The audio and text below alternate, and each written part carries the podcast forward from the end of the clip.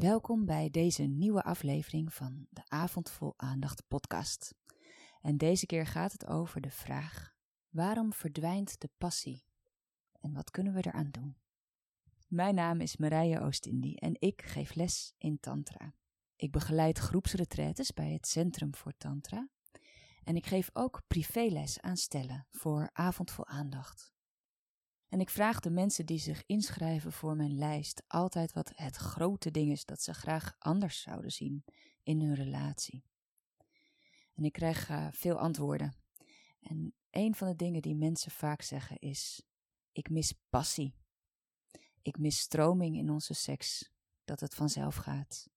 Dat ik vanzelf wil vrijen uit mezelf, zonder er iets voor te hoeven doen. Nou, dus daar gaat deze podcastaflevering over. En voordat ik daar dingen over ga zeggen, wil ik allereerst zeggen dat ieder mens een hele unieke eigen betekenis geeft aan seks. En die betekenis die zal ook nog eens veranderen met de tijd. Dus wat ik erover vertel in deze aflevering, dat is een gegeneraliseerd verhaal. En dat in meer of mindere mate voor een groep mensen geldt. En toevallig heb ik, in ieder geval wat mijn seksualiteit betreft, zo ongeveer aan alle heersende clichés voldaan. Dus ik kan behoorlijk goed meepraten over de onvrijheid die we soms zo kunnen ervaren in seks.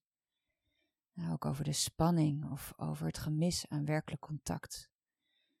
Ik uh, ben iemand, nog steeds zou ik zeggen, die heel gemakkelijk allerlei boodschappenlijstjes kan maken in mijn hoofd.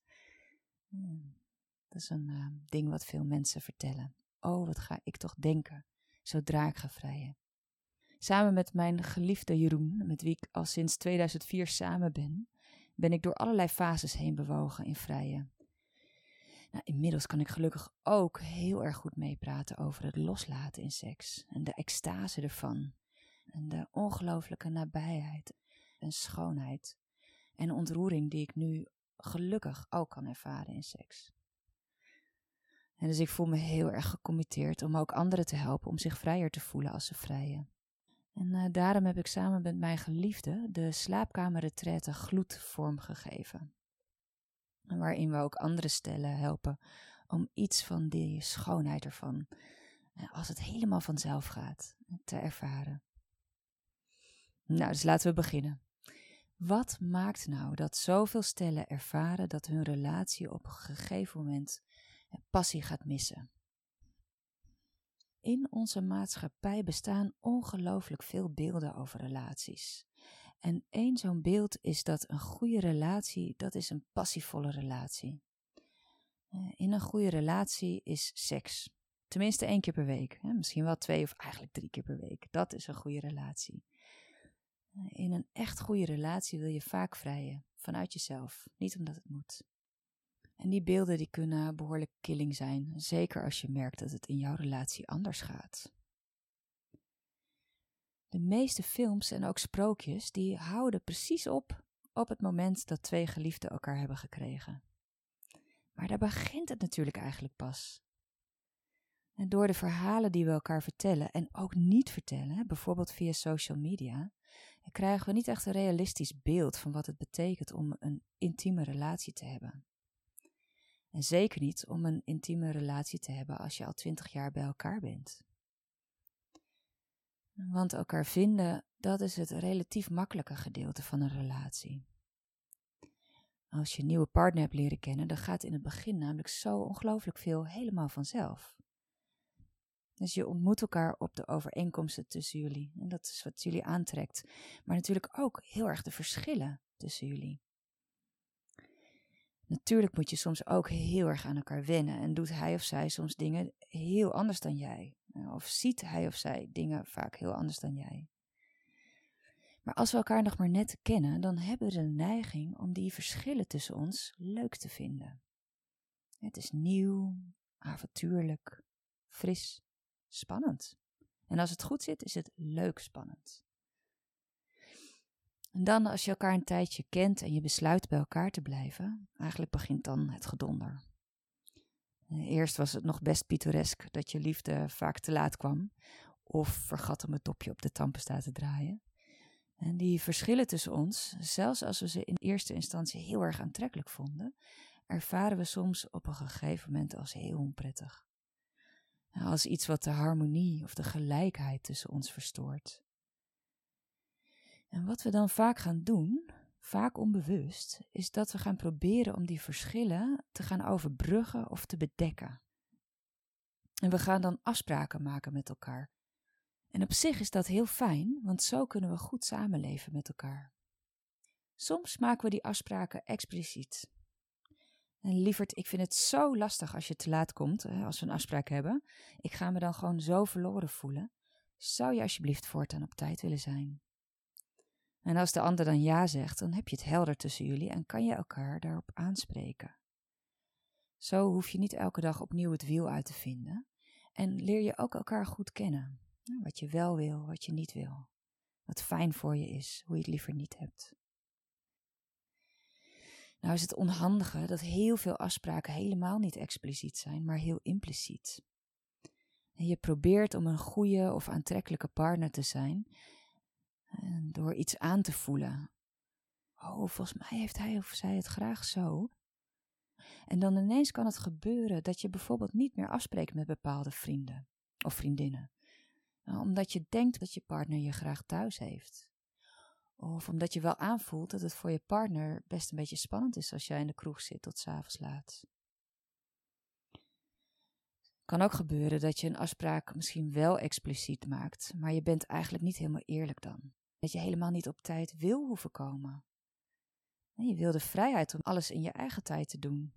Maar ja, als je daar eerlijk voor uitkomt, blijft je partner dan nog wel bij je. En zo pas je je aan aan je partner, en soms, en misschien heel vaak, ten koste van jezelf. En ja, zeker, tuurlijk moeten we soms wat water bij de wijn doen als we echt samen willen leven met andere mensen. En maken we ook afspraken om het leven samen gemakkelijker en veiliger en ook voorspelbaarder te maken. En dat is echt helemaal oké. Maar, en zeker als er veel impliciete afspraken zijn, soms maakt het de boel ook wat te veilig. Onbewust zijn we dan zoveel op elkaar gaan lijken, of proberen we zoveel op elkaar te lijken, en hebben we ons zoveel aangepast aan elkaar, en dat alle avontuur, eh, alle frisheid, alle onvoorspelbaarheid en ook alle plezier eruit verdwenen is. Je krijgt dan uh, wat weinig ademruimte. Het lijkt een beetje op elektriciteit. elektriciteit stroomt tussen een plus- en een minpool. En als je twee pluspolen of twee minpolen op elkaar aansluit, dan gebeurt er helemaal niks. Er gaat geen energie stromen dan. En zo is het ook tussen twee mensen. Als de verschillen te veel wegvallen en er gebeuren geen onverwachte dingen meer, dan is er misschien wel veel veiligheid tussen jullie, maar zal je ook weinig energie ervaren. Weinig aantrekkingskracht, weinig seks, weinig passie. Nou, als je dit herkent, dan is het belangrijk dat je gaat kijken hoe je weer meer jezelf kunt zijn binnen je relatie. Hoe je meer je eigen kleur weer kunt inbrengen. Dus misschien wil je bijvoorbeeld weer gaan afspreken met vrienden in de kroeg. Of misschien wil je zo nu en dan best eens een paar dagen alleen weg. Dat heb ik laatst gedaan. Gewoon vier dagen met mezelf in een Airbnb. Ergens in Drenthe. Op een plek waar ik helemaal niemand kende. Zo kon ik even helemaal met mezelf zijn en helemaal voelen wat ik wilde doen de hele dag door. En vanaf het moment dat ik opstond en ging ontbijten, tot aan dat ik ging slapen, precies op het moment dat ik dat wilde. En dat was echt heerlijk. En ik kwam echt helemaal verfrist terug. En misschien ontdek je dan bijvoorbeeld dat je een oude hobby opnieuw wil oppakken. Of koop je eindelijk die motor. Of misschien besef je je dat je eigenlijk vegetariër wil zijn, terwijl je partner heel erg van biefstuk en barbecue houdt. Misschien blijkt ook eigenlijk dat je best graag afspraken opnieuw ter discussie zou willen stellen.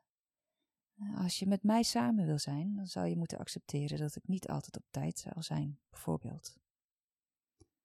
En dan kan je partner daarover contempleren van, hé, hey, ehm, trek ik dat? En hier kan je echt samen over onderhandelen. Nou, dat klinkt makkelijk, maar dat is het niet per se. Want voor je partner was het waarschijnlijk best heel fijn of gemakkelijk dat jij je aanpaste. En voor jou ergens ook. Want op deze manier is het tenminste geen ruzie of oneenigheid. Het heeft iets makkelijks, iets comfortabels. En soms zit die aanpassing in kleine dingen, maar soms ook in echt hele grote, belangrijke vragen. En bijvoorbeeld, jij wil misschien een kind, maar je partner niet. En dit opnieuw ter discussie stellen, en dat kan echt voelen als gevaarlijk. Alsof je veel op het spel zet. En dat is op een bepaalde manier ook zo. En het is echt laveren, uh, hoe je hier goed over kunt spreken samen. Nou, terug naar de passie. Want passie en vrije, hè, dat gaat in extreme mate over het uitwisselen van energie. En dus als geliefde ga je vaak in dit gebied als eerste voelen hoe lastig het voor je is om je gewoon maar over te geven. Om gewoon maar los te laten en je energie te voelen en te volgen. want weet jij eigenlijk wel wat je lekker vindt? Weet je eigenlijk wel wat je echt wil? En misschien ja in het hele leven, maar misschien ook in vrije. Wat wil je eigenlijk in vrije? En wat wil je niet? Kan je dat voelen? In het contact met onze ouders, vroeger in gezin van herkomst, hebben we soms zo geleerd om ons aan te passen, dat we het contact met die hele subtiele signalen in ons lijf zijn verloren. En het zijn juist die signalen die ons vertellen wat we willen en waar we naar verlangen, en wat we niet willen, waar we van weg willen bewegen. En zo kan het heel goed gebeuren dat je tijdens het vrije, en vaak meteen in het begin van je relatie al, over sommige dingen heen stapt. En misschien bijvoorbeeld gaat het je eigenlijk best vaak net een beetje te snel, of eigenlijk veel te snel. Of merk je dat de ander niet zoveel aandacht heeft voor jou als jij voor hem of haar? Of misschien merk je regelmatig dat de ander zich een beetje schaamt voor iets, misschien voor zijn of haar lichaam, en zich wat van je afsluit. En dat het nog niet zo makkelijk is om daarover te spreken samen. Of misschien uh, schaam jij je een beetje. Misschien heeft je geliefde een keer een opmerking gemaakt tegen je, eh, die verkeerd bij je viel en die je heel goed hebt onthouden. En ineens merk je dat je iets niet meer zo goed durft. En kom je niet meer zo tevoorschijn met wat echt fijn is voor jou. En zo kan het heel goed zijn dat een van jullie, of misschien jullie allebei, om welke reden dan ook, niet helemaal aanwezig is tijdens het vrije. En voor veel mensen, ook voor veel stellen, geldt dan dat seks op een gegeven moment gaat voelen als gedoe. Want met het wegvallen van de verschillen tussen jullie valt ook die initiële spanning weg. En vrije kan dan gaan voelen als werken. Als iets wat niet meer vanzelf gaat, maar waar je iets voor zult moeten gaan doen. En ineens merk je dat wanneer jullie blijken te gaan vrijen en je heel erg gaat nadenken, zit je ineens in je hoofd. En vraag je je af, wat zal ik nou eens doen? Wat zou hij of zij lekker vinden? Oh, wat wil ik zelf? Doe ik het goed? Ah, En je bent dan niet meer in contact met de stroom die er eigenlijk best wel is in je lichaam. En je kan niet meer voelen wat je wil of wat je niet wil. En in plaats daarvan doe je wat je denkt dat zo hoort. En oef, wat hebben we veel beelden over hoe het hoort. En onze seksuele opvoeding gaat het vaak over hoe het moet en uh, de technische kanten van seks. Maar de beelden die erbij horen, die leren we vooral uit de film. En zowel Hollywood als de porno-industrie zijn beide niet heel realistisch. En ze laten maar heel beperkte vormen van seks zien. En zo zie je in porno bijvoorbeeld nooit iemand huilen naar een orgasme. Er worden ook nooit grapjes gemaakt. En porno is super serieus. Het is ook nooit zacht of teder, of een beetje zoeken, of onhandig. Niemand heeft een buikje.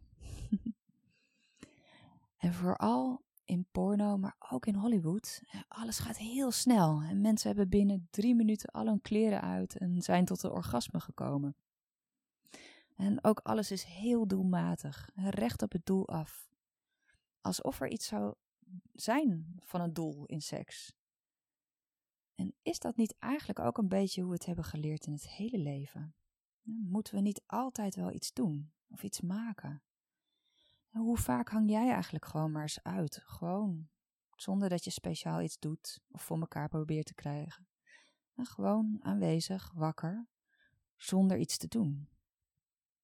Meestal als we ontspannen gaan we ook echt helemaal uit. Vallen we in slaap of verdwijnen we een beetje in een Netflix-serie of uh, in een goed boek. Dit is wat we oefenen in Tantra. Om echt te zijn, wakker, aanwezig, zonder onszelf ook maar ergens te forceren. En dit is ook wat we beoefenen in uh, de retraite die ik geef samen met uh, mijn geliefde Jeroen. In uh, gloed. Want pas als we aanwezig kunnen zijn, zonder dat er iets speciaals hoeft te gebeuren, dan pas kunnen we laten gebeuren wat er vanzelf gebeurt. Pas als we onszelf niet meer in één bepaalde vorm hoeven te persen, dan kan onze energie vrijstromen. En dan kunnen we ons ook mee laten stromen op die stroom. En dat is wat we overgave noemen. En dat is ook waar we zo verschrikkelijk naar verlangen. In seks, maar niet alleen in seks. En die flow en die vanzelfsprekende stroming, dat is iets wat we graag willen in het hele leven. En ik denk dat Tantra een fantastisch pad is om dat in te gaan beoefenen. In ieder geval is het dat voor mij geweest.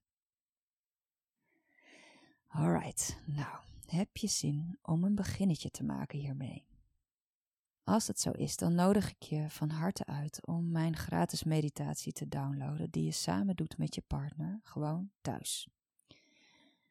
Eh, want hoewel we sommige dingen heel graag anders zouden zien, samen met onze geliefde, is er ook zo ongelooflijk veel wel goed in je relatie. Want anders zou je het nooit trekken. Want anders zou je de shit van je relatie nooit pikken. Als er niet ook ongelooflijk veel goedheid zou zijn. En het helpt heel erg om daar je aandacht bij te brengen en dat te benoemen naar elkaar. Want dat geeft heel veel nabijheid en goedheid en ook veiligheid, van waaruit je misschien ook de lastiger dingen beter kunt bespreken. Dus, ik nodig je van harte uit om die meditatie gratis te downloaden en je vindt hem op www.avondvolaandacht.nl slash gratis. Nou, hoop ik dat je zin hebt om opnieuw te luisteren naar een volgende aflevering van deze podcast.